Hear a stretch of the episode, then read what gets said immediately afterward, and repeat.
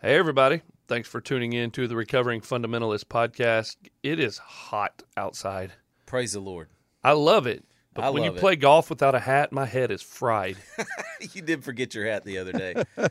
it's peeling now, so I look like an alien or something. You see it flaking around? yeah, how's that golf swing going, man? You Hey, s- Christian Coder. Yeah. One of your elders at the church. He told me how to stand. I played today. Everything was right down the middle. no way. I, I owe him a lot of money. Hey, from from your first tee to the last tee, it's that unbelievable. last that drive on the last tee was one of the best drives I've ever seen. It was incredible. I want. I wish we would have gotten yardage on it. Over it 300 yards, Easy. without a doubt. Cut the corner right by the tree. You were 30 yards off of the green on this beautiful green right beside the lake. Course was in incredible shape, man. Bear Let's go play again. Let's Yeah. go. Man, I'm ready. What'd we you tried for- to get Brian to come with us, and he, he didn't. He wouldn't drive down. I don't understand. I even dared him, Brian. I dare you to come down and play with us tomorrow. well, here's what I have to ask: What kind of shirt does Christian Coder wear golfing?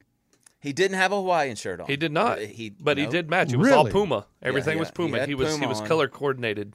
I've never seen Christian Coder not dressed well. So he was still dressed to the tees. It was just a little bit of a different style. He he has more sides than you know. What He's is got his- some really nice vans too. He has a van collection. What's his style though?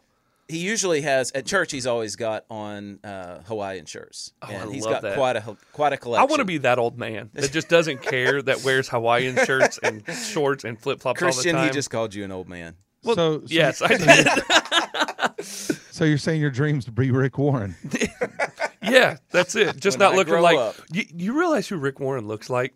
You ever seen Al off Toy Story? Big Al's Toy Barn. Big Al. He looks just like That's Big him, Al. dude. Yeah, a He little does. taller. Yeah. Yeah. Brian, as hot as it was up there in Danville, Virginia, you should have preached in some shorts and flip flops and a Bermuda shirt. Hey, man. Well, I did everybody a favor and I didn't do that. But I'll tell you one thing: it was so hot yesterday. We're actually How hot meeting was it? outside.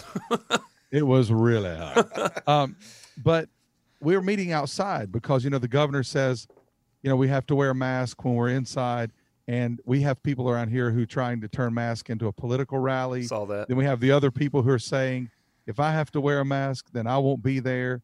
And other people are saying, if they don't wear a mask, I won't be there. So we're meeting outside. Yesterday, second service was so hot that ser- that singing, preaching, and all was 38 minutes. Look, Whoa. this Whoa. is no this is no kidding. I read my first verse out of Ephesians 6 and it was like, fine. it's like I was Sold. auctioneering that thing off, man. Hey, we got an honorable mention by Keith Gomez this week. Did we? These podcasts, podcasts, that sounds like a convention of beans or peas to me. I, podcast. Thanks, Keith. Thanks for listening to the Recovering Fundamentalist podcast. Hey, we're coming to you live from Danville, Virginia, and the J Radio studio. J Radio is one of our sponsors here at the Recovering Fundamentalist podcast. We love J Radio. Listen, they have genres and moods that you can go in with playlists. Like if you want to focus, they've got 25 playlists for focus.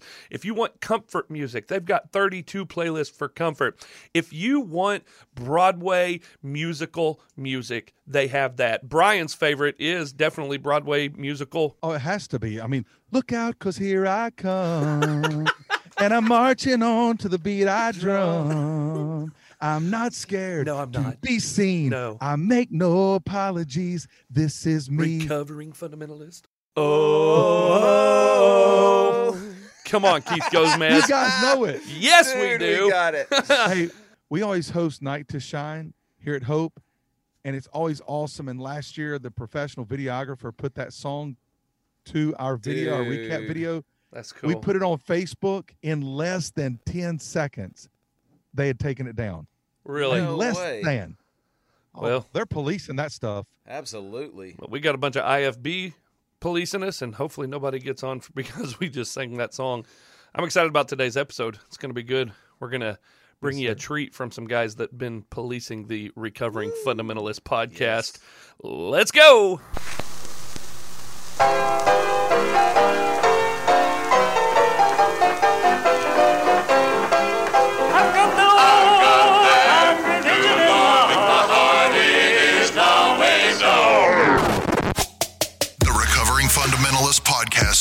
Starts in three, You know what makes women stupid is college. Jesus was not a bartender. two, You have lost your mind. Long-tongued heifers have given me a lot more trouble than heifers wearing breeches, and you know that. Say amen right there. One. Let me tell you something, bozo. They'll be selling Frosties in hell for this boy who puts on a pair of pink underwear. Amen. I sucked my thumb till I was 14 years of age. You know, we need to add Nathan Rager in there. His like Yes, it, lump sir. it, dump it, jump it, or bump it, take it Dump across it. the street and whatever, Yeah. throw it away. I don't know what he says. we could take old Jack Hyles out sucking his thumb till he was 14 years old and put Nathan in. We What got a think? spot for him. Yeah, I, who admits in front of a room full of people that they sucked their thumb till they were 14 years of age? The reason all these guys preach the way they do, Brother Hyles. Ryan, you mentioned last week a sermon that he preached um, on the last episode, and somebody wrote in and said, "Well, I just wasted a lot of my life. I went in and listened to that message. What was the name of that message that you referenced? I can't remember. Who slew these? Who slew Um, these? That's it. And he would he would repeat that line over and over again, and he would say, "Who slew these? I'll tell you who." The women wearing pants out there in public, going to the grocery store in a pair of pants, and the young girls in the cheerleader outfits, Bullfighting and, britches. And then it then it was who slew these, and and you know if These we wanted to make it relevant for today, who slew these? People listening to Garth Brooks and all that other kind of stuff. yes, amen. That was basically what the whole thing was. oh man. Speaking of Garth Brooks, we got called out by a podcast, if you will, if you want to call them that. They're more of a vlog, I think. That's video is a vlogcast. Do they have a podcast where you can download episodes? It's called the Higher Grounds podcast, and uh, they they called us out, boys. And so we just want to kind of just answer some of their questions. Yeah, of- we're going to take two episodes to uh, answer their two episodes. And to me, it's interesting that these guys were the first ones to call us out because they don't really fall on the extreme side of fundamentalism or legalism in the IFB. And I've listened to all of their preaching. Some of it is actually some of it's very good. Andy Wells to me seems to be like a really nice guy. says He's- a lot of good things. He he does. He Yeah. wasn't really mm-hmm. that abrasive from from what I've heard, and but he did seem to be defensive in all these episodes, and he felt like he needed to answer us in particular. Although I believe that there are some other podcasts because some of the things he said we've never we've never said that. So obviously he's listening to Right. multiple podcasts. Stephen Aldridge, I just have to say, is the best preacher of the three by far. I've listened to all three of their sermons, multiple sermons. Which one is he on the video? He is the one sitting on the left, Okay. and uh, he's an incredible preacher. If I was IFB, I would go to his church. He can sing. too. Seriously, he can Nice. sing. Yeah, Yeah. he's a solid guy. I really liked him. Michael Poindexter. Uh, guys, I really don't think he liked us very much. No, he he pretty. Well, that's something that I want to say here on this podcast. How we all share talking time. That's what I love about the Recovering Fundamentalist podcast. This podcast is, should be called Michael Poindexter and the Higher Grounds. Co. and Co. Yeah, exactly. Yeah, he does not like us. Yeah, he seemed to be the ringleader on here. And I- I will say this about Michael Poindexter, though. He makes the best case for wearing a suit of anyone I have ever heard. I, honestly, the first time I watched the episode and the next 10 times I watched it, uh, I thought he kind of looked like a little bit of a nerd. He's he's got a golf shirt on, tucked into his khaki pants, and you know just just looked totally different. But then I saw him in some of his sermon videos on his church website. Yeah. and dude is wearing a three piece suit and looks sharp, looked like a totally different person. I didn't even think it was the same person. Yeah. So I mean, hey, he, he makes a really good point that we should probably wear suits because he, he he's a sharp dressed man. I'm telling you, a little bit more imposing in a three piece suit. Every girl's crazy about a sharp dressed man. Shout out Duck Dynasty. you know, I, th- I find it really funny how he just rails against contemporary Christian music, CCM, as they always go off and say. And you know, one of the sermons that he preached, there's some teenage boys. They're singing a one of Brian's favorites, Steven Curtis Chapman song. Um, I mean, that's an old CCM song, new to Brian. But Pastor Michael walks up after and he says he likes the song, which is kind of hilarious. I mean, he asked one of the boys if he wrote it because he had never heard it. And there's a point where their eyes meet his eyes, and it's kind of like a thug life meme moment, you know? It's kind of like bounce, wow, wow. I mean, it goes, it's just waiting for that to happen. The boys look terrified, like not legit scared, like they just got busted with the hand in the cookie jar scared.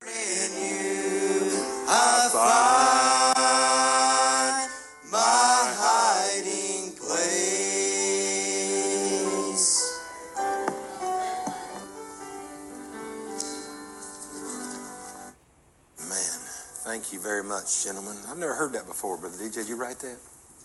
Okay. At least he's honest, amen. Oh my goodness.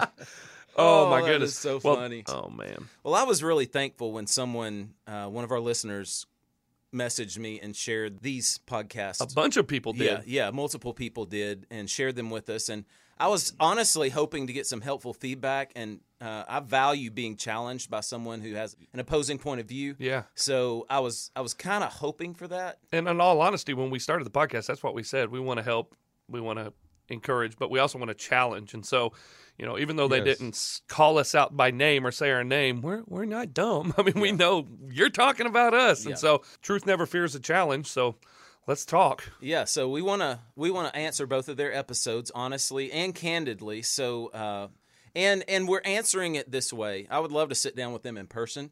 I think that that would be really cool. But we're answering it this way because shots were fired. They Yeah. they did a podcast and did two podcast episodes, and so we just want to take their material and answer them.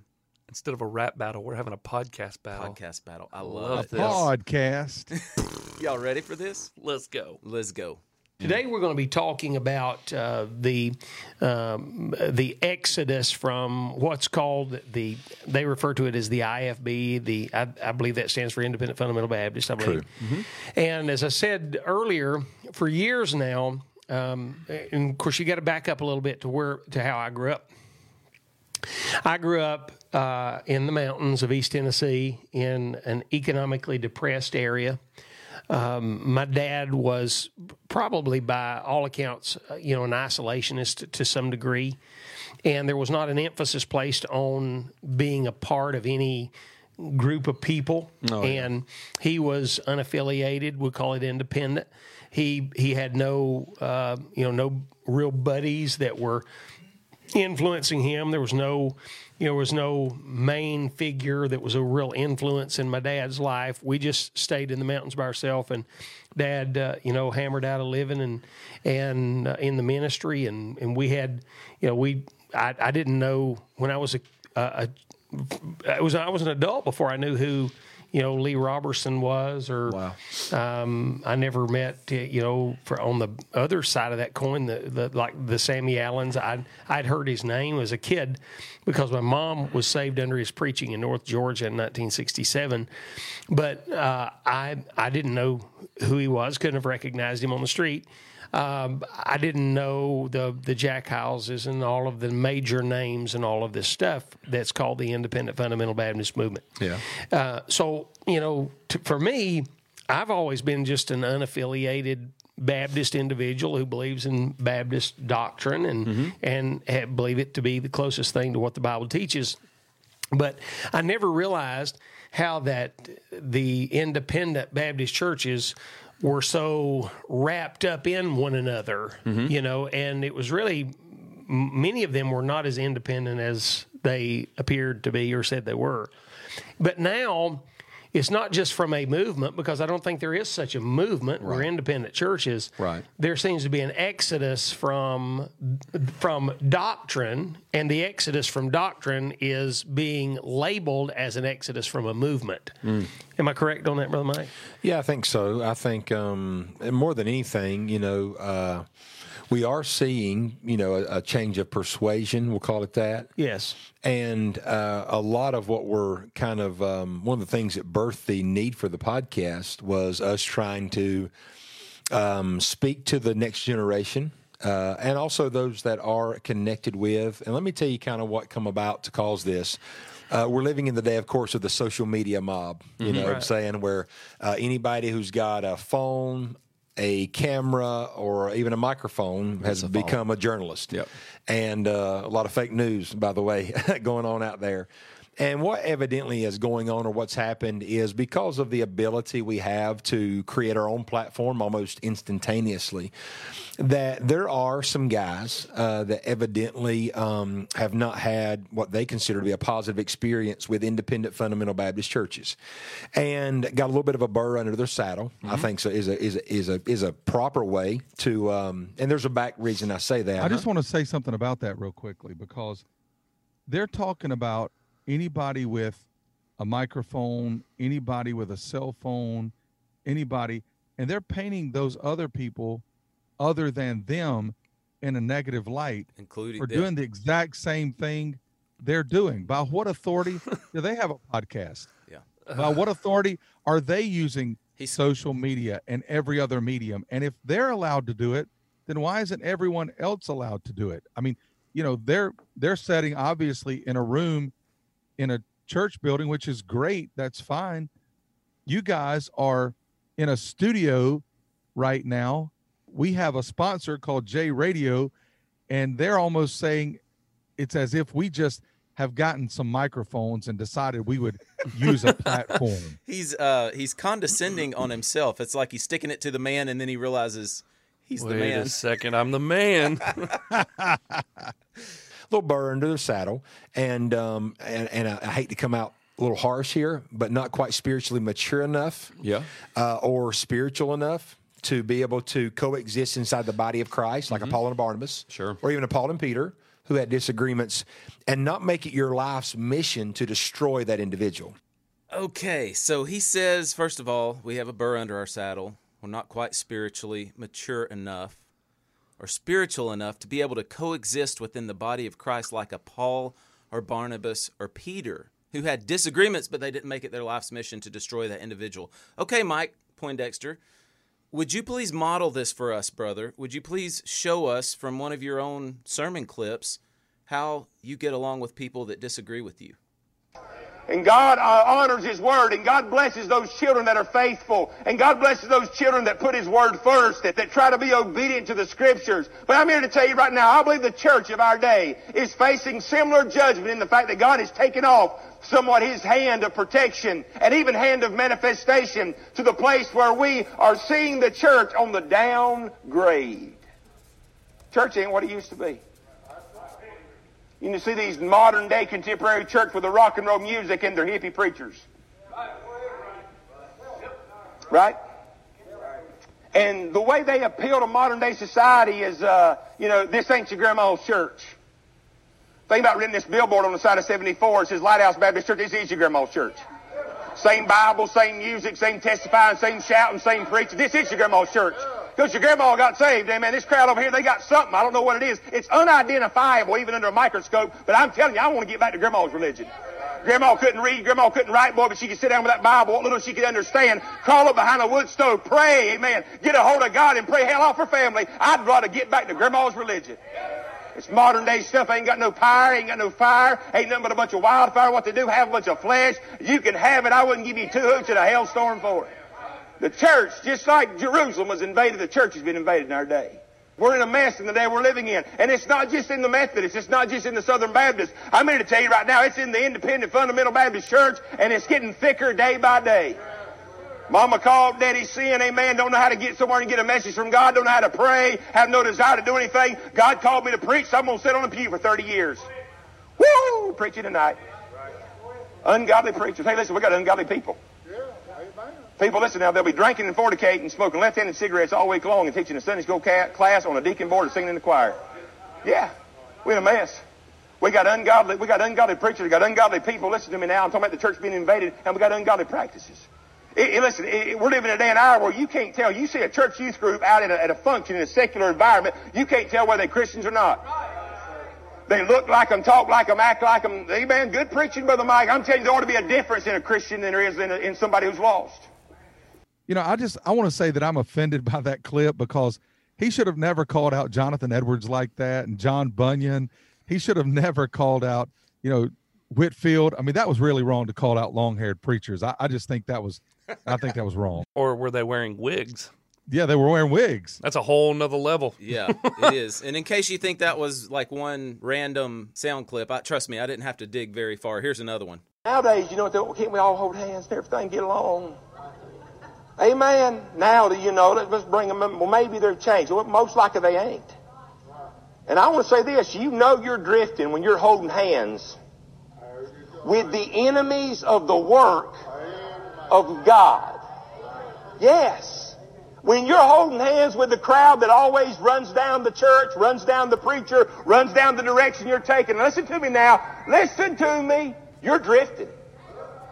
You are drifting. Amen. And I'm going to say this. Listen now. Listen. We can't hold hands with everybody and get along. I'm, listen, I'm not sitting down breaking bread with somebody and listening to them run their mouth about my Jesus.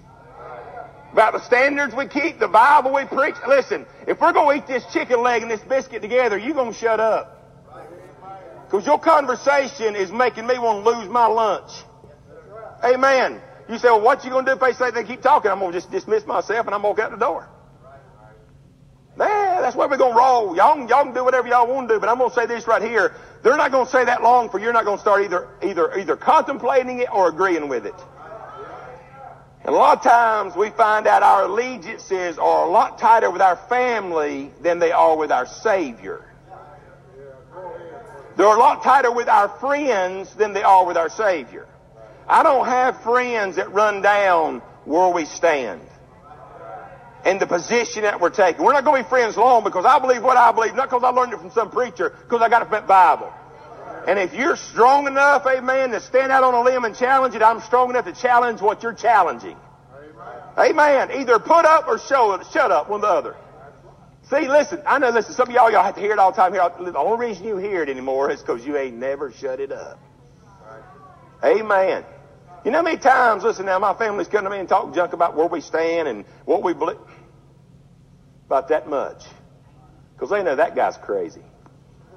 He'll eat Thanksgiving by himself if need be.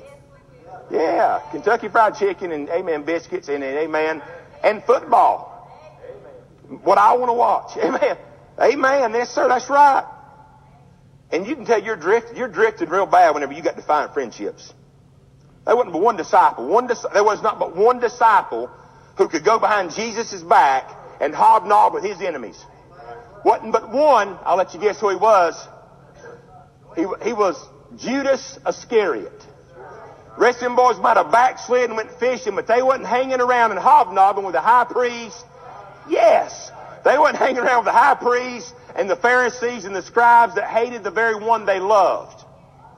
Amen. We got, I'm telling you, we've already drifted so far. We got affection problems when we sit around and listen to people run down our King James Bible, run down our church, run down where we stand, which way we're going. I ain't listening to it. Amen. Right there. Because I ain't drifting.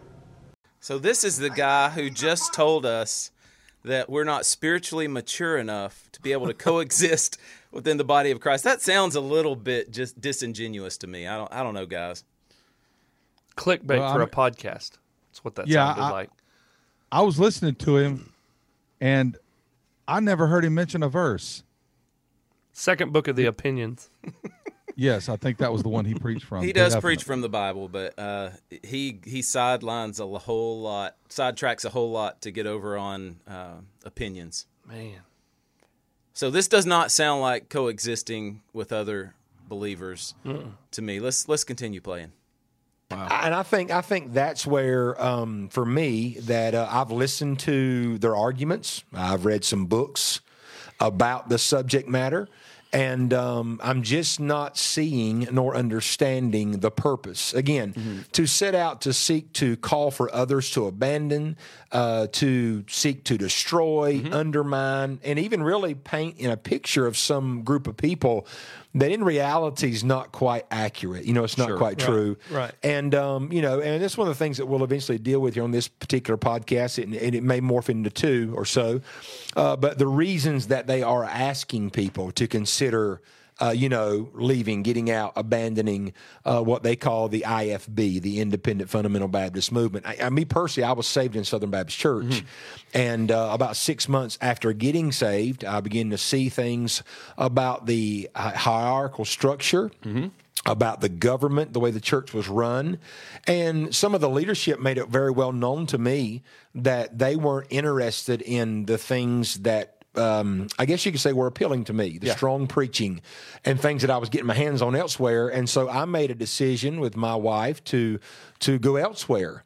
Uh, but I'll say this: uh, I'm thankful that little church was on the side of the road preaching the gospel. Yes, sir. When I left, they did not become my enemy, to which I wanted to destroy. Absolutely. They're still there preaching Right. the gospel today, and uh, and I'm still thankful for what they're doing for the cause of Christ. Mm-hmm. And so, you know, our podcast will be we'll, we'll discuss some of the reasons that Mm-hmm. they're they're calling for this exodus Yes. uh, from Independent Fundamental Baptist, and uh, and then we'll, we'll just give a hopefully a good solid scriptural um, other side of the argument, other side of the coin view. And I want to ask this question right here.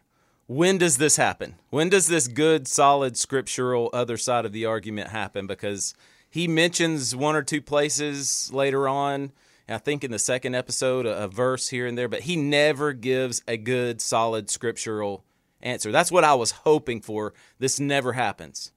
the quote people are making a quick exodus from fundamentalism as if, as if it's some rash decision. The people i know who are leaving fundamentalism are leaving fundamentalism for great reasons that they've experienced over a lifetime Yeah. and the lack of biblical preaching that they've experienced over a lifetime. Most of the people i talked to they were exposed to true biblical preaching and they made their departure. And then the other thing i would just challenge and some of what he's already said just brought this back to my mind I don't have a burr in my saddle about independent fundamentalism. I have a grief in my heart. Mm. Yeah. There's a big difference. Yeah. And Mike, I would encourage you to go to recoveringfundamentalist.org and click on the stories tab and read the hundreds and hundreds of stories of people that it's not an overnight decision. It's not just I don't like this anymore. There, it's not a burr in the saddle like like Brian just said. There are there's real hurt. There's real pain. There's real uh, looking for truth that in this. And so I don't think it's just a uh, I got to just make a decision and leave because I don't like it anymore. Yeah. Recoveringfundamentalist.org. because I think a lot of this is nothing more Mm-hmm. than um, upset people trying to get right. even. Right. I think a lot of it has to do with that. Yes, sir. You, you you mentioned something that ought to be one of the foundational things of, of making a change. So you you said as you got saved, and as you begin to grow in in a closer walk with God, a, a more hunger for more truth and righteousness, God led you from one thing to another. Mm-hmm. You see, what what we're kind of discussing is is you've got this group. You know, if if they're right in their making, then why does does it always get looser? Why does it come so far? It's never, I made this move and now we're closer to God or we're more separated or we're more like Christ. Mm-hmm. But in making this move, we've got further away from truth and righteousness. And there was the 20 seconds that he talks on the two episodes. So go ahead, Brian. Well, you know, the idea that if you leave fundamentalism, you're further away from God. For his listeners, this is the imagery that he's giving.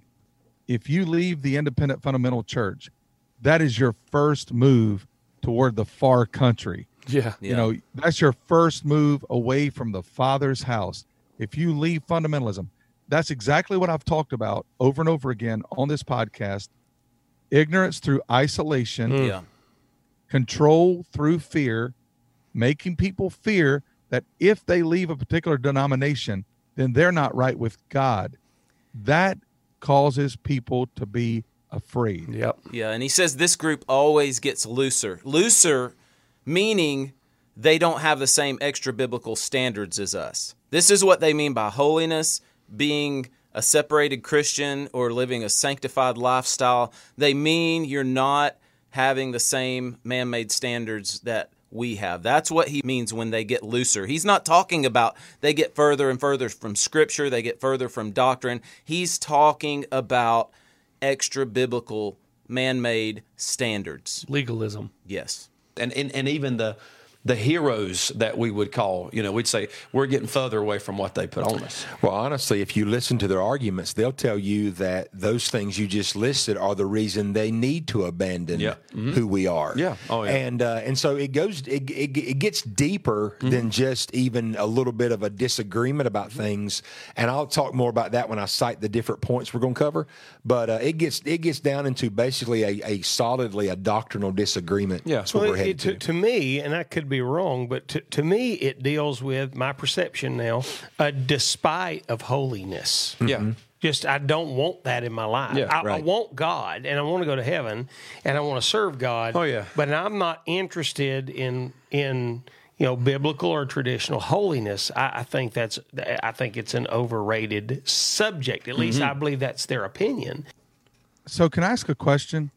What is traditional holiness? He said biblical or traditional holiness. if I'm not mistaken, when the disciples ate without washing their hands, the Pharisees came rushing out and they said, How is it you dishonor or you break the traditions of our fathers? Yep. When they asked that question, Jesus pointed them right back to God's rules, to God's regulations, that they were making his laws, his rules of no effect. So so what is traditional holiness? I would like to ask that question. I thought there were there was only biblical holiness. Mm, great point.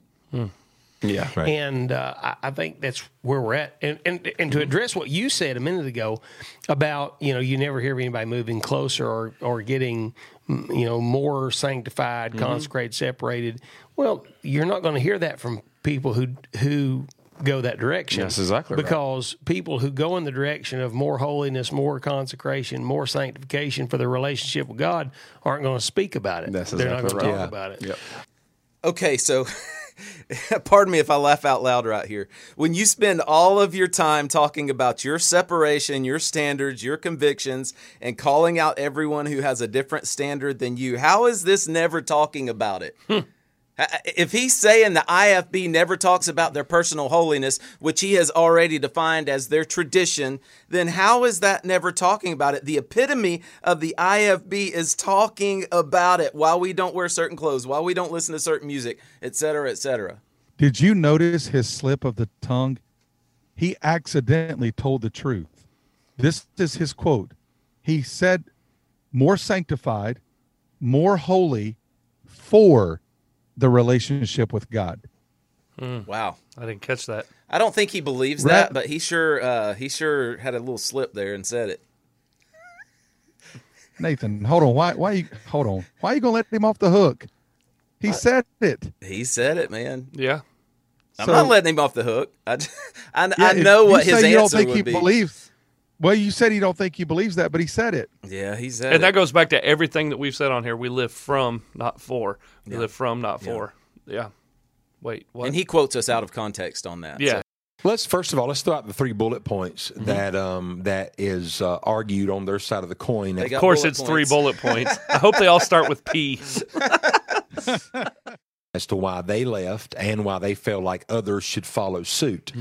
I don't think we have ever nope presented this podcast in please leave. Yeah. So w- just for clarity, the Recovering Fundamentalist podcast exists to help and to encourage those whose lives have been negatively affected by fundamentalist legalism in the church and to challenge those who promote tradition over scripture. It's right there on recoveringfundamentalist.org, guys. You can go read our mission statement. They cite the following three reasons. The first one they give is that they feel like the independent fundamental Baptists are what they call cultish.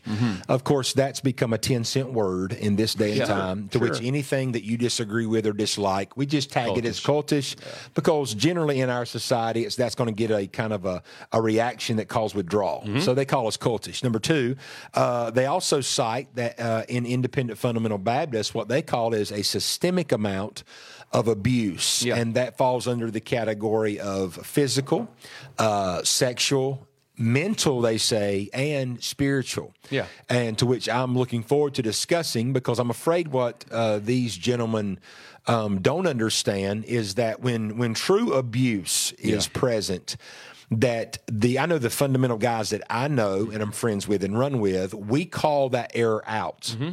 We take the Bible and Sure. we biblically hold Absolutely. accountable. We mm-hmm. don't we don't sweep stuff under the rug. No, we hit it right in the teeth. Yes, sir. And I think these guys are coming from, they, they must have a very narrow exposure. And they're saying that because we know these ministries mm-hmm. and this is how they've handled this, and all you guys are the same. They're trying to paint us with a broad brush and making an egregious error in doing so because that, that small groups or even some that seemingly have a larger platforms don't represent the true independent Well, nature they of who we are. They wouldn't do that with any other interest They won't. in their and we'll talk about that as well. So first of all, first of all, he says that we're trying to paint them with a broad brush. This entire two episodes of their podcast is painting us with a broad brush.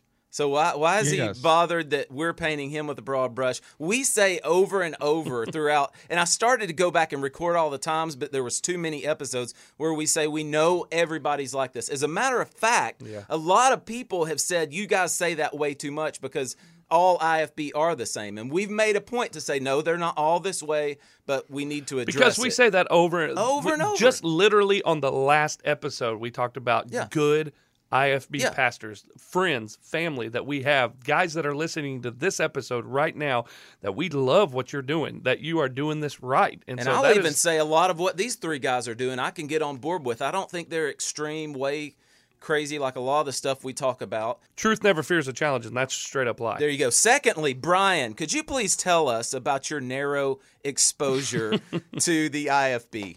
Yeah, you know, my dad was only uh, a pastor evangelist my whole life. We only traveled 50 weeks a year, six days a week in different independent fundamental churches. We only interacted with every shade and stripe of the independent Every camp. fundamental movement. so narrow. And then, yes, and then, you know, I planted an independent fundamental Baptist church that really started growing.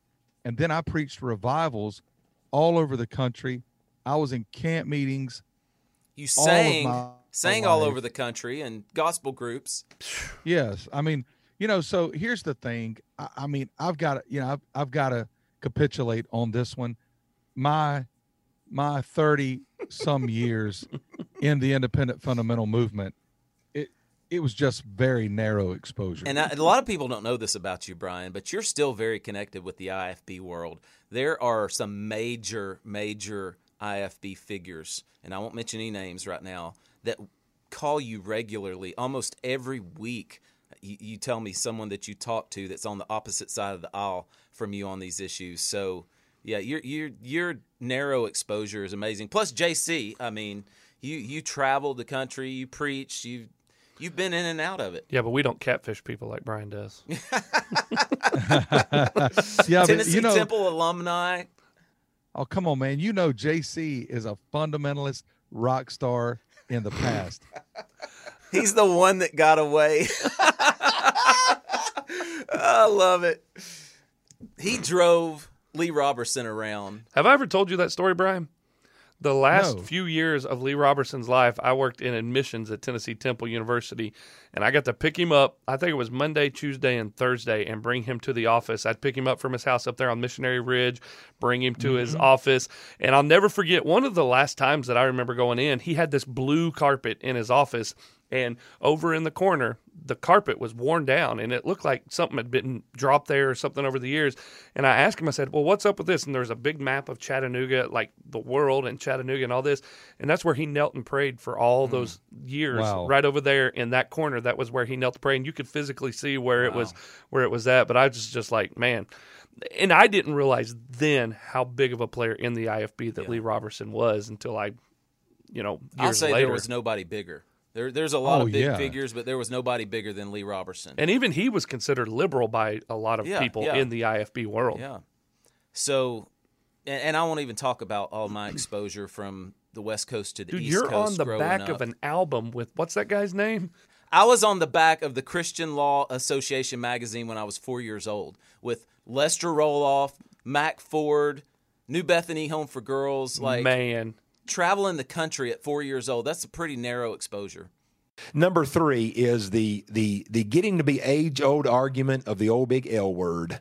Legalism, Yeah. which is where what you just talked about a while ago really fall, and you'll find that to be the heart and thrust of what drives this. And they don't even know what it is. they don't biblically have an argument. They have they they'll try to define it biblically. I've heard them many times on their on their uh, on their platforms. Try to define it, but they always have to expand it and they have to put their arm around it and welcome in their definition. And there's a lot of sleight of hand going on. I mean, they're doing a good job, the old bait and switch. And and the sad part about it is that they'll be successful in deceiving some young believers. Yeah. And uh, and what and I have to say shame on you whenever you lead someone away from a more narrow Right. or straighter way that's Right. biblical Yeah. into a broader way that Right. ultimately in their lives going to cause them Yeah. a lot of hard hardship and hurt. Right. It may pamper the flesh. It may be enjoyable for a season, but who's going to be there? Are you going to be there to pick up the pieces when it falls apart? And the answer is no. Nobody. You'll be nowhere to be found. Right. Hold on. He's back now to square one. If you leave fundamentalism, your whole life falls apart. That is completely not true. I left fundamentalism, and thank God I did. I think sometimes I'm even bolder than you guys about that. My family hasn't fallen apart. All three of my children love Jesus. All three of my children are serving Jesus. I have biblical conversations with my children every night. I've had a greater impact on the world since leaving fundamentalism. I have a walk with God that I never had when I was in fundamentalism. Right. after you lead them down that path. And so those are the are the different categories that uh, they seem to sound the horn and call for people to abandon what they call independent fundamental Baptist But churches. What what? How do they advertise their newfound liberty and newfound direction as benefiting them? How is this going to benefit me and benefit the cause of Christ, the kingdom of God? Well, right now they're not necessarily saying that it brings benefit. They're just advertising the fact that now they have an unfound liberty. They were under so much um, hardship and bondage and weight of of the burden they called it the burden of legalistic standards. Yep. and it was so holding them back. And they found that that wasn't what God was asking of them. And so, therefore, now the grace of God has given them a license. Uh, but then, if you listen to their uh, their episode, their podcast, some of them do podcasts, some of them do. If you listen to them, they'll stumble all over themselves. They'll say, "No, we're not. We're saying we have liberty. We're not under legalism and rules. But now we're not saying that anything goes." Well, then I would just love to hear you define it and draw Yeah, the line. right. Yeah. Because you're going to have a miserable time, Right. and you're going to paint yourself Right. in a corner you cannot get out of. The line is scripture. Yeah. You want us to define the line, to draw the line? The line is scripture, rightly divided in context. There is no other line. There will never be any other line. You do not get to be the Holy Spirit for the universal church. It's true. Did I say the other that any clearer? No, you can't. But can't. here's the other thing. You saying the dividing line in scripture is correct. You don't take an Old Testament text and preach to people about leaving the Independent Baptist Church and about the people's lives falling apart who have left the Independent Baptist Church because I hate to tell you this, but Moses wasn't an independent fundamental Baptist. If you use scripture in that way, you have taken it out of context. Your prime example, exhibit number one. It's scripture rightly divided in context. And we'll talk a little bit more about that. But uh, these guys, it looks cute now, and it's getting some. It's clickbait. And anybody that's ever been disgruntled with a fundamental Baptist church is hopping on board because hurt people react to this kind of stuff. Sure. Right. And that right there is why our passion is to do this podcast Yeah. because we said we want to help, we want to challenge, and we want to encourage. Yeah. We want to bring help to those that are hurting. Yeah.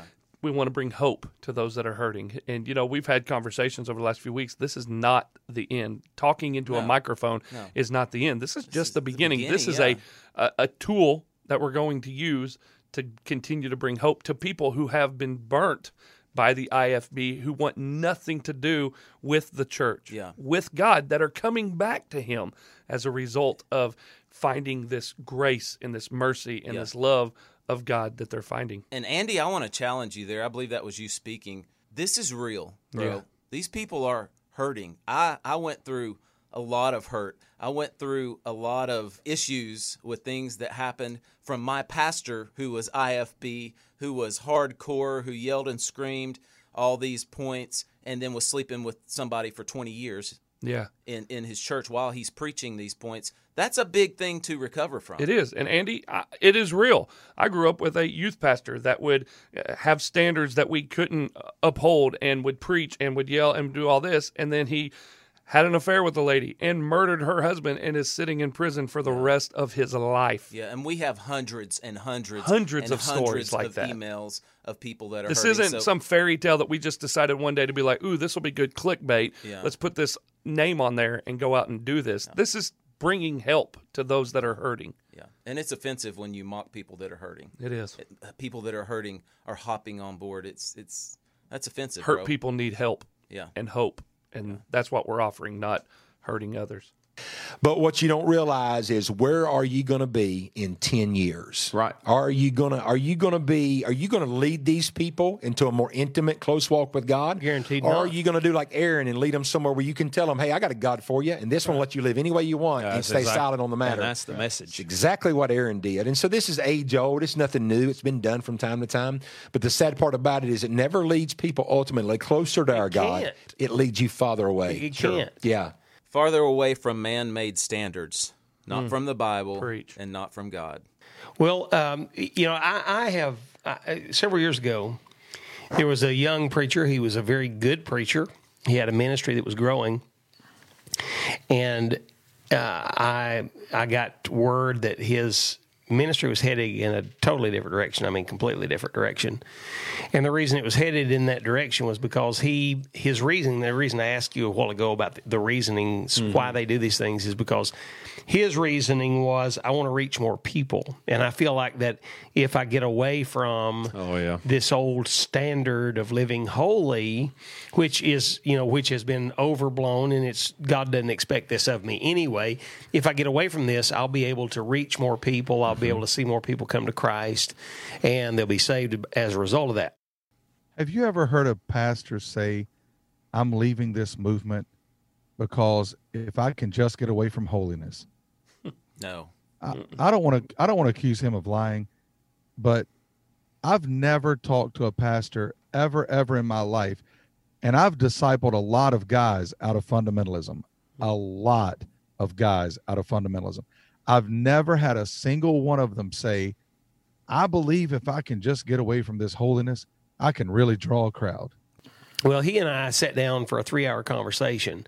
And in that conversation, I dealt very candidly with him about, um, you, you know, wh- what he had been taught and the direction he had been led in doctrinally was not wrong. There was some, he did have to deal with some abuse of power from some guys. And there were some folks that were close to him that were arrogant and rude and Sure. unkind and i'm not i'm not at all sanctioning that as a matter of fact i told him i said you've had the you know the dubious privilege or opportunity whichever you'd like to say of being under some things that were were not right but the the doctrine that you were taught was right Right. and what you were taught to believe was right well he, you know, he wanted to say that there's no way that um, I could prove my point scripturally. I did. He had no retort because there was no retort. And after I, you know, proved that my points from the scripture and from logic and from history, after I got done, I said, you know, you, you were reared by a dad that loved God and wanted to serve God. And I said, you're going away from this, eh, and this is bringing dishonor to your daddy. I said, what about what the Bible says about living long on the earth and honoring your mother and your father? I said, what you wouldn't tell me that what your dad believes is wrong. You just don't want to go this direction Right. anymore. Yeah. And I said, You're dishonoring your father by doing this. I believe I can honor my dad more by leading people to Christ. I said, Well, I disagree with you because it's not going to happen. And it didn't happen. He did not remain at the church where he was. That whole ministry fell apart underneath his feet. Mm-hmm. He lost his wife, he lost his family. Wow. The whole thing fell apart. And that's one of the dangers that I see of going in this direction is it's a dishonor to how many of these people were reared and God is going to kick the props out from under some of these guys for going in these directions. Absolutely, yeah. One thing you'll find is this: is that the men sitting at this table, the men that we know who are just trying to serve the Lord and live a life that's pleasing uh, to Him, which is another thing that they say: nothing in our life really matters. God's not pleased or not pleased with us, vice versa. How many examples do I need to give of people's lives who have fallen apart in the independent Baptist movement? I'm I'm not going to make this personal right now, but I could. Yeah. A lot of people's lives have fallen apart who were in the in the middle Hmm. of the independent fundamental movement. We can name pastor after pastor. Missionary after Deacon- missionary who left their wife for somebody Yes. on the missions field. Yeah, deacon after deacon, choir leader and piano player. I remember growing up and even hearing the pastors and evangelists sit at the table and joke about piano players. And I mean, do we want to talk about how many people in fundamentalism? Because here's what he's doing he's trying to paint fundamentalism as a utopia. Yeah. If you stay in this utopia, your family loves one another, your children grow up perfect. Wow. Uh, you, you everything is great and wonderful. Great God point. pours his blessings on you, but boy, if you leave it, God's going to sic the hounds of hell on your hind end, and you're mm. going to lose your wife and you're going to lose your family. That's what he's saying. And I'm sorry, but we have about a thousand examples between the three of us Yeah. that what he's saying is not true. Mm. Great point. Either way, you know, which I have a have a hard problem with that. Um, but anyway, um, we're not sitting here saying that there's not issues in fundamentalism, if you want to use that Mhm. word, that don't need addressing and fixing. But because of the independent nature of who we are, okay, um, we uh, we take our stands and we serve our God and we try our best to uh, win the lost under that umbrella. But um, but but but but you can't lump us all in the same in the same Absolutely uh, you know, pot of soup, so to speak. And Yeah. to say that that that it's so broken that you need to abandon it, that's I would would not want to face God and have to at the judgment seat give an account for running people away from something that has been such a lifeline to so many people's sir. lives. So, what second. about the fact that the IFB exists, the Independent Fundamental Baptist exist, because they said all of these exact things about the Southern Baptist Convention, which God used in the past tremendously and is still using. This is the whole thing with me, guys, and I've held my tongue to wait to this point in the podcast to say this because their entire argument falls apart because they're upset that we left their movement Yeah. and they're saying you can't do that because God used that movement and it's been used in the past and they're going to continue to say this. They left a movement to start this movement. And maybe these three pastors weren't the ones that left back when Roloff and Jack Wood and all these other Somebody people did. were leaving the Southern Baptist Convention, but that's the line they're in. They exist as IFB because they left a denomination. So their whole argument falls apart. It's it's utterly ridiculous. That, that's that's where I would Well, I mean, my you know, like I said, we weren't we weren't connected with anybody, but I remember my my old daddy. I mean, preaching against a lot of the stuff that's Yeah. going on, Right. You know, sexual immorality mm-hmm. and and abuse of people. I remember my dad preaching against that when I was a kid, and we weren't even associated with anyone. Oh, right? Yeah, Absolutely. absolutely. And Yeah. that's, I'm, we're we're not, you know, we're it, it- just because we're all on the, you know, on the Lord's team doesn't mean that we're in total agreement with everybody that's on our team. That's right. Right. You know what I mean? I, I Yes, mean, if if you're if if you are an abusive pastor and you're being a lord over God's heritage, yeah. I'm I'm not your friend. I'm not Mm-hmm. I'm your not friend. for you. I'm not for you at all. Yeah. And if you're, you know, if you're a pastor and, and you're, you know, sexually abusing young ladies in your ministry, I'm I'm not your friend at all. And if I get a chance to whack on you, I'm going to. Mm-hmm. I mean, you know, that's not we we don't we don't bypass No, no. that stuff. No, no, You sir, know? no. I've, I've personally never been affiliated with any group inside this umbrella of being an independent fundamental mm-hmm. Baptist who did. I want to say right there, thank you guys for calling out these things in the IFB. I honestly don't think this ever would have happened had it not been for our podcast, but I am very encouraged at some of the things that they're calling out within the IFB and standing against, and I just want to thank them for that. Yeah. Yep. I would withdraw from them, Right. Absolutely. but I'm not And throwing expose them. and expose them and right. preach against what they're doing. And uh, but I wouldn't throw the baby out with the bathwater. Yes, you would. You would throw the baby out with the bathwater because you did. Your movement left the Southern Baptist Convention and you're still separated from them. So you can do this, but nobody else can do this. Uh, This blows my mind. You know what I'm Right, saying? absolutely. I guess you know, not long ago there started floating around kind of an expose of uh, you know what was wrong with with with fundamentalism and um, how that there need to be another group started and abandon this. And I'm thinking, no, wait a minute, fellas. Okay, do you really think in 20 years after you start something new that it's not going to be tainted? Is it fair to say that it's possible that the IFB is tainted? He says after 20 years, something's going to be tainted. Well, it's been since the 30s, 40s, 50s when, you know, the IFB left the Southern Baptist Convention. Is it fair to say possibly it's tainted? That's what he just admitted. That's what he just admitted. I remember sitting at Lee Roberson's funeral and listening to some of these guys going, "The IFB will never be the same. The IFB is done." And I mean, I'm listening to these guys I was as a there. college student and hearing that, and just that feel of the IFB is a person, and that person is gone, and it's tainted now. And their prophecies came true. Tennessee Temple fell apart. Not what three years later. Not not very long.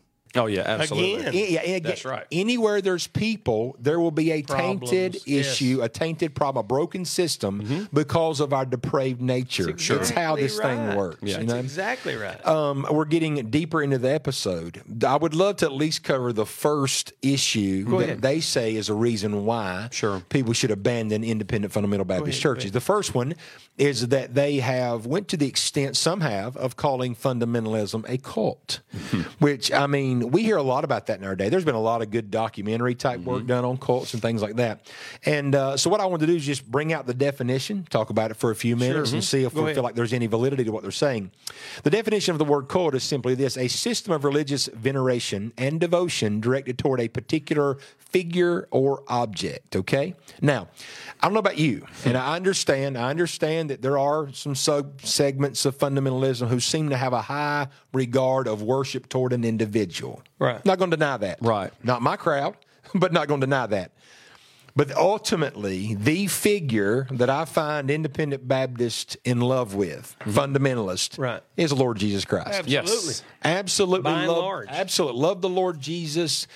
I wish that if that were true, they would spend most of the time in their sermons talking about the one that they are in love with, the Lord Jesus Christ. Yeah. Rather than slamming everybody Yeah. else that disagrees with them or bragging on themselves for their man made standards and why they're better than everybody else. I used to go to camp meeting after camp meeting after camp meeting, and I almost never heard Jesus preached on. Yeah. I'm I'm gonna I'm gonna make I would make a wager on this. He was a springboard.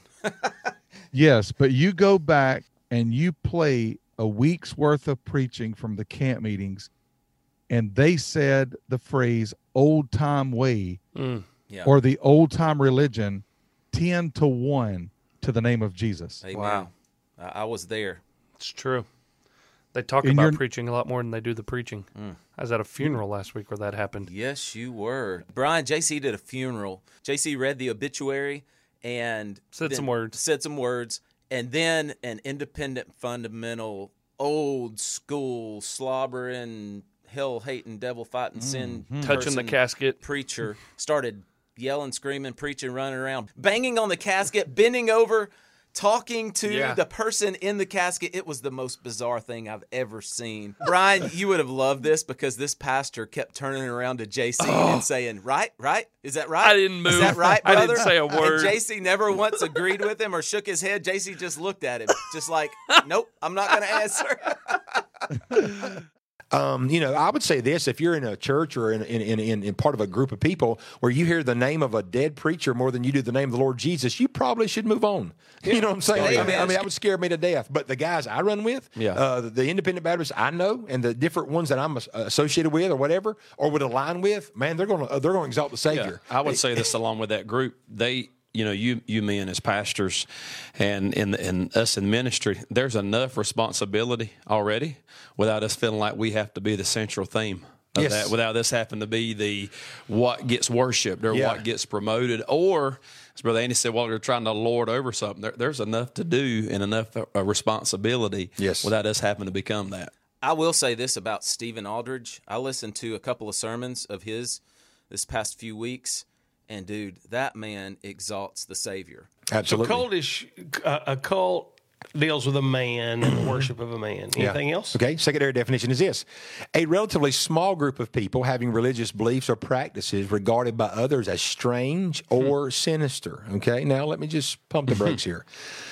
Uh, Our churches are somewhere around about 3,500 in America alone. Okay, so we're not really a small Not group. 3,500 people, 3,500 assemblies. Assemblies, Yeah. yes, 3,500 assemblies. Okay, So can I just speak to this? They've been saying all the time, we're independent, we're separated, We're not affiliated. connected, we're not affiliated. And then now, do we want to talk about the old bait and switch?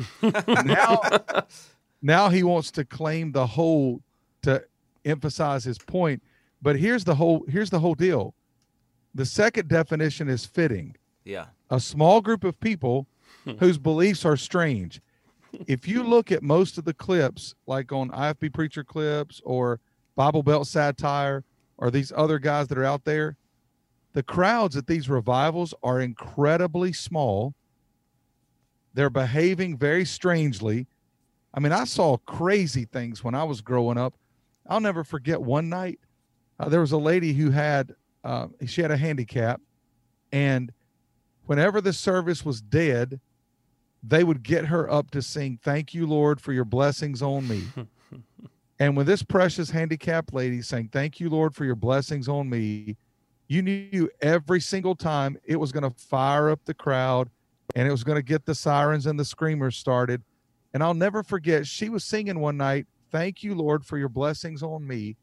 This guy runs up on the platform, grabs the American flag, which, in my opinion, shouldn't be in the auditorium to begin with, but that's a different subject. Grabs the American flag and starts running around the auditorium with the American flag. People stand up, they're shouting at the American flag, and then other people start running around behind him all over the building. I think the majority of the world would see that and say, this is a small group of people, Yeah. and this is really strange.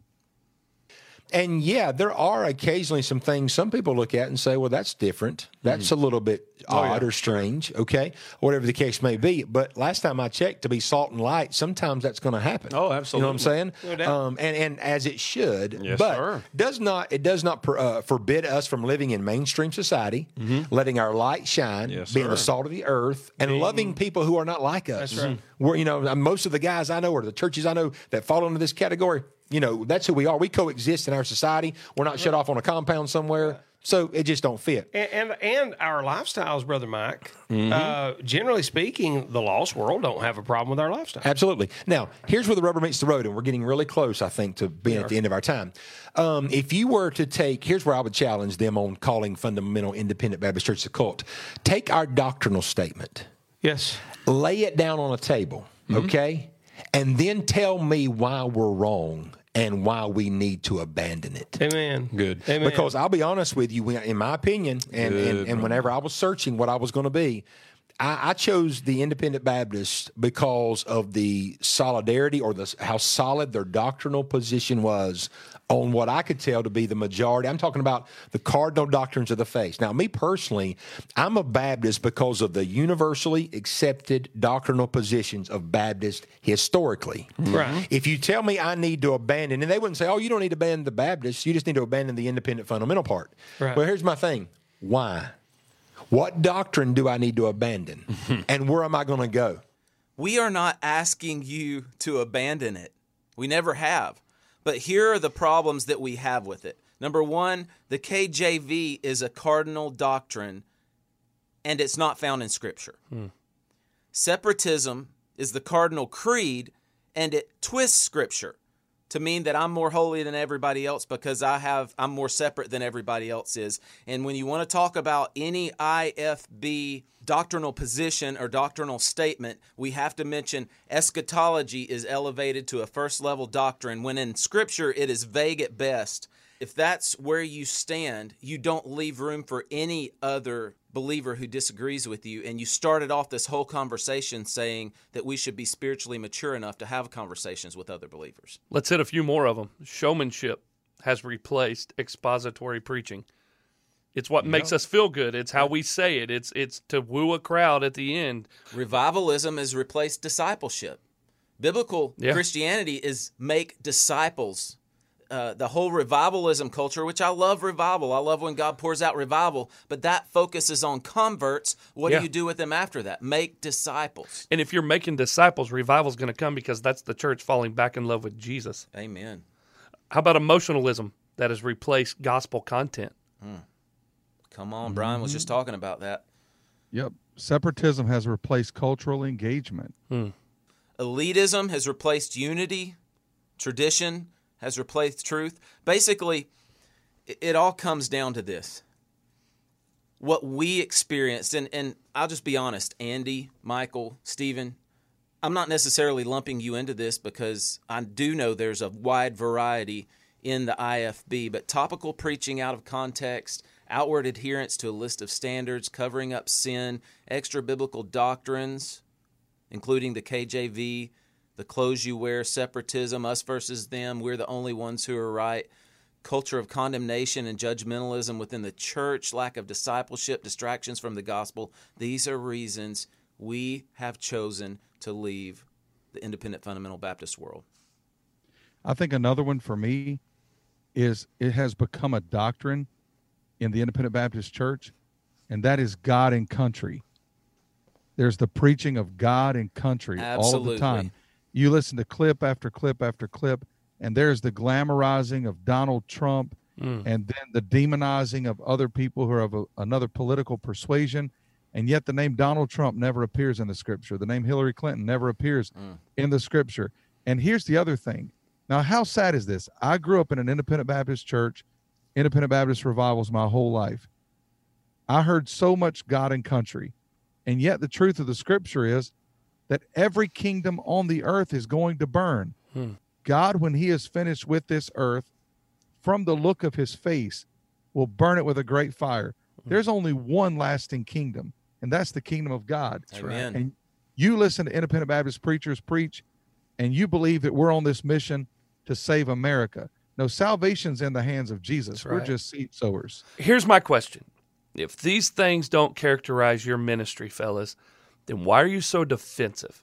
I mean, when you throw a rock into a pack of dogs, the one that yelps is usually the one that got hit. Hey, man. So, There we like go. it, lump it, dump it, or jump it. well, I think we all know that the reason they came against us is ultimately because fundamentalists are very aware of how many people are leaving fundamentalism. Yeah. You you were talking a few moments ago about me talking to different independent Baptist pastors and evangelists.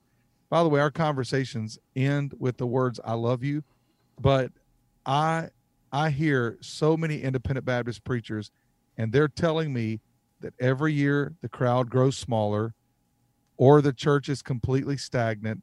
It's the same little group of people, and and so here's the thing: there's tremendous concern among the independent fundamentalist Baptists that the light exposing the issues is growing brighter. That's the very mm-hmm. reason to address this in the first place. Yeah, and this does nothing but affirm that we're on the right track, and we Yeah. appreciate these guys addressing this. What doctrine do I need to abandon? and where am I going to go? No, it's not. It's never a doctrine. No, it's uh-uh. a practice. It's a practice. It's a practice. And because Absolutely. I'm independent, guess what? If if brother if brother uh, Aldridge's church has a, a particular belief that's somewhat I vary from, then we're an independent congregation. We don't have to share that exact same belief, Not but we would still be under the uh, same umbrella of, of, of salvation by grace, Amen. virgin birth of Christ, Yes, sir. baptism Amen. by immersion. You know what I'm saying? Right. I mean, our forefathers they they paid a high price to be called by their enemies Baptist. Yeah. and I'm not ashamed of that. That's Amen. right. I'm very thankful. Well, let's pick this up next week. Okay. And let's let's take it forward and see what what else we can do. All right. Hey, listen, from the Higher Grounds podcast, we appreciate you joining us. You stay tuned to next week's episode, part two, and you keep pressing on the upward way. God bless. This has been a good conversation today, and this is only part one. We're going to pick up next Wednesday with part two because they have a part two, and so there's more questions that need to be answered. There's still two things that they, they didn't get to today. So we're going to pick that back up next Wednesday. Thanks for joining us today on the Recovering Fundamentalist podcast. We want to thank our sponsor here, J Radio. You can go to jradio.com and download the app on your iTunes, your Apple, Google Play Music. Find them at jradio.com, the sponsor of the Recovering Fundamentalist podcast. Guys, this has been good. Looking forward to next week and uh, hope you have a great one. I love you, fellas. Love you too. Be sweet. Peace. Thanks for listening to the Recovering Fundamentalist podcast. Be sure to stop by our social media Facebook, Instagram, and Twitter. Give us a follow. Also, go to our website, recoveringfundamentalist.org. That's recoveringfundamentalist.org. There you can find Recovering Fundamentalist swag. You can get your t shirts and hats. You can join our ex Fundy community, see where we're going to be having some meetups. It's the recoveringfundamentalist.org. Be sure to join us next time for the Recovering Fundamentalist podcast.